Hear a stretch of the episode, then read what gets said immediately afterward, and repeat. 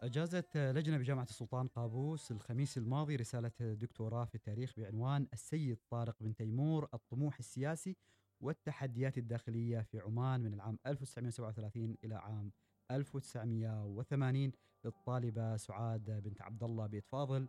معنا الآن الدكتورة سعاد بيت فاضل. الدكتورة سعاد مساء الخير. مساء الخير. حياك الله. دكتورة أول شيء نبارك لك آه، على يعني على حصولك على الدكتوراه. ألف ألف مبروك. الله يبارك فيك. طبعا أنت اخترتي هذا الموضوع في عام 2016 ولا 2017 لأنه جاء يعني 2016 2016 أيوه. يعني اختيارك لشخصية السيد طارق بن تيمور رحمة الله عليه. الأسباب يعني دعتك في في ذلك الوقت أن تختاري هذه الشخصية. آه، طبعا شخصية صاحب السمو السيد طارق بن تيمور رحمة الله عليه. هي شخصية متميزة وفي الوقت ذاته موازية للسلطة السياسية سواء كان في فترة حكم السلطان سعيد بن تيمور ومن ثم السلطان قابوس بن آه، سعيد رحمة الله عليهم. آه، كما وأن ما قام به آه، صاحب السمو السيد طارق بن تيمور رحمة الله عليه من الإصلاحات على المستوى الداخلي بالرغم من التحديات التي واجهته طبعا من هذه التحديات كان قسوة الظروف الاقتصادية إضافة إلى عدم وجود الكادر الوطني الذي يمكنه من أن يكون عاملا مساعدا في الإصلاح الذي كان يسعى لتحقيقه. طبعا إحنا عارفين إنه آه، صاحب السمو السيد طارق بن تيمور كان سلطانا غير معلن وذلك لما كان يقوم به من أدوار هدفه منها اعاده الأهمية التاريخية لعمان. فصاحب السمو السيد طارق بن تيمور كان حريص على ترسيخ مفهوم الوحدة الوطنية وأيضا عمل على مساعدة اخيه السلطان سعيد بن تيمور في بناء الدولة وفي ترسيخ حكم السلطان قابوس فيما بعد. هذه الأسباب كلها آه، جعلتنا طبعا آه، نختار هذه الشخصية.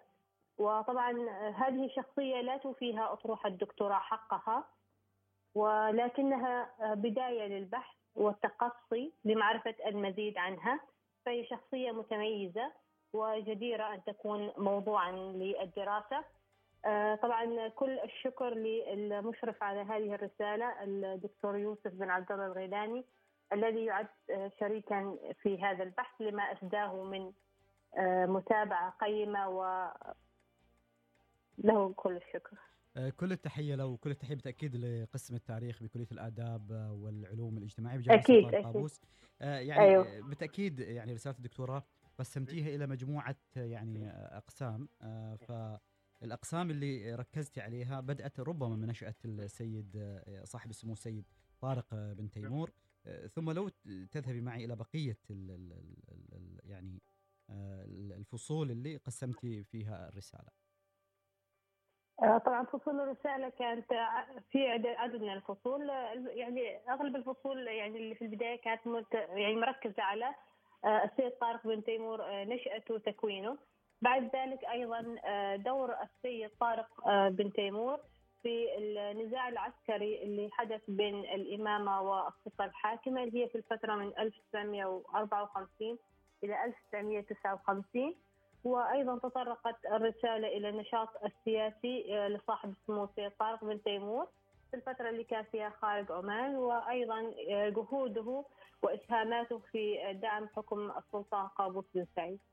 بالنسبة للإصلاحات بالتأكيد الداخلية كانت معروفة آه، وأيضا ربما أيضا كثير من الناس ما مطلع عليها ولكن معروفة ربما لبعض المهتمين وأيضا جزء مهم معروف لكثير من المهتمين اللي هو المتعلق بالسياسة الخارجية آه، وأيضا آه، في ذلك الوقت يعني خاصة مع بداية السبعينيات كان للسيد طارق بن تيمور رحمة الله عليه جهود مهمة جدا في علاقات عمان مع مختلف بلدان العالم والمنظمات العالمي بالتأكيد سلط الضوء على هذا آه، المجهود في ذلك الوقت.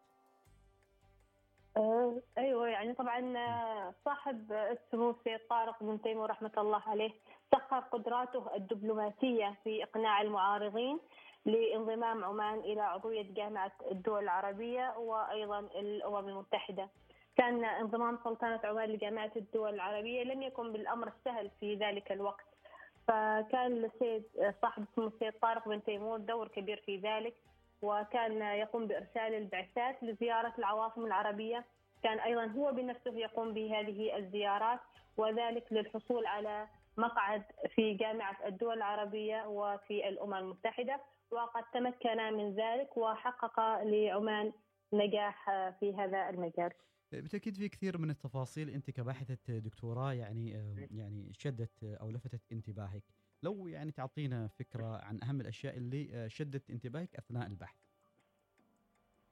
أه يعني عن الشخصية قصدك؟ يعني سواء عن الشخصية أو سواء عن أيضا الفترات المهمة اللي تشعر إن هي فترات مهمة جدا وتحتاج ربما المزيد من البحث من قبل الباحثين. طبعا هي الرسالة ألقت آه، الضوء على بعض الجوانب آه، في آه، حياة صاحب السمو السيد طارق بن تيمور رحمة الله عليه. وهناك الكثير يعني من الجوانب التي لم تتطرق إليها. وهذا يجعل هناك مجال للباحثين للتقصي ومعرفة المزيد عن هذه الشخصية لأن هي كان لها شخصية صاحب السمو السيد طارق بن تيمور لها أدوار متعددة يعني هو لم يكن له دور آه، محدد هو كان آه، عسكري له أدوار عسكرية له أدوار آه، في الجانب المدني وطبعا كل هذه الأدوار انعكست ايجابا على عمان. ما أعرف إذا سلطت الضوء أيضا على فترة بلدية مسقط يعني كونه فترة من الفترات كان معني بالعمل البلدي في مسقط. أيوه. آه، طبعا آه، صاحب السمو السيد طارق بن تيمور آه، تولى رئاسة بلدية مسقط في عام 1945 ميلادي. وكان له الكثير من الأدوار في تحسين مدينة مسقط. ومطرح بشكل خاص في تلك الفترة. آه، بالتأكيد يعني في نقاشات دائما تدور آه، يعني أيضا في يعني عند عند الباحثين وبالتأكيد اليوم آه، أو قبل أسبوع لما ناقشت بالتأكيد الأساتذة اللي أجازوا الرسالة نوجه لهم التحية دكتور محمد العلوي دكتور يوسف الغيلاني الأستاذ الدكتور محمد الطراونة والأستاذ الدكتور مجدي السيد والأستاذة الدكتورة ميسون عبيدات. أهم الملاحظات اللي خذيتيها منهم سواء يعني الإشادات الأساسية أو المتطلبات اللي تعتقدي إنه آه، ربما آه، كانوا آه، سعداء بها عند النقاش. طبعا لله الحمد تمت إجازة رسالتي من غير أي تعديلات. ويعني بالنسبة إلى الرسالة كان في متابعة مستمرة من قبل المشرف على الرسالة الدكتور يوسف الغيلاني. ويعني هو بذل كثير من الجهد حتى إنه الرسالة يعني توصل إلى آه، هذه المستوى وتخرج بهذه الصورة حتى أنه في آه، يوم المناقشة يعني الحمد لله لم تكن هناك تعديلات. و كانت الرسالة يعني يعني كان رأي أغلب المحكمين أنه كانوا سعداء بأنه هذه الرسالة موضوعها كان أصيل وموضوع جديد آه، لم يتم تناوله من قبل. بالإضافة إلى أنه الرسالة كانت معتمدة بشكل كبير على الوثائق وطبعا هذا يحتاج إلى جهد كبير للعمل على الوثائق والاطلاع عليها وتحليلها. أه، الوثائق اللي اطلعتي عليها من وين كانت أغلب مصادرها؟ هل كانت من السلطنة من خارج السلطنة؟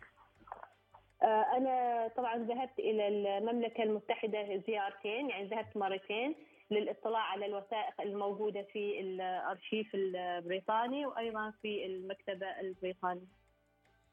ألف ألف مبروك دكتورة وبالتأكيد إن شاء الله يعني إحنا ننتظر هنا في الوصال تهدينا النسخة أه توصلنا إن شاء الله بأقرب وقت. ألف ألف مبروك أبارك لك مرة الله يبارك فيك إن شاء الله.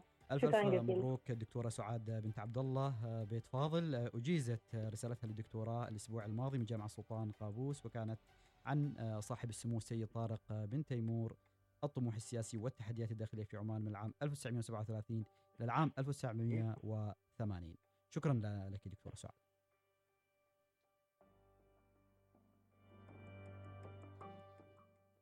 إلى هنا وصلنا إلى ختام هذه الحلقة من المقال الأول. هذه تحياتي سالم العمري. لكم تحيات الزميلة سمير الفطيسي في الإخراج وفي الإخراج المرئي المبدع الأستاذ عمار البوسعيدي.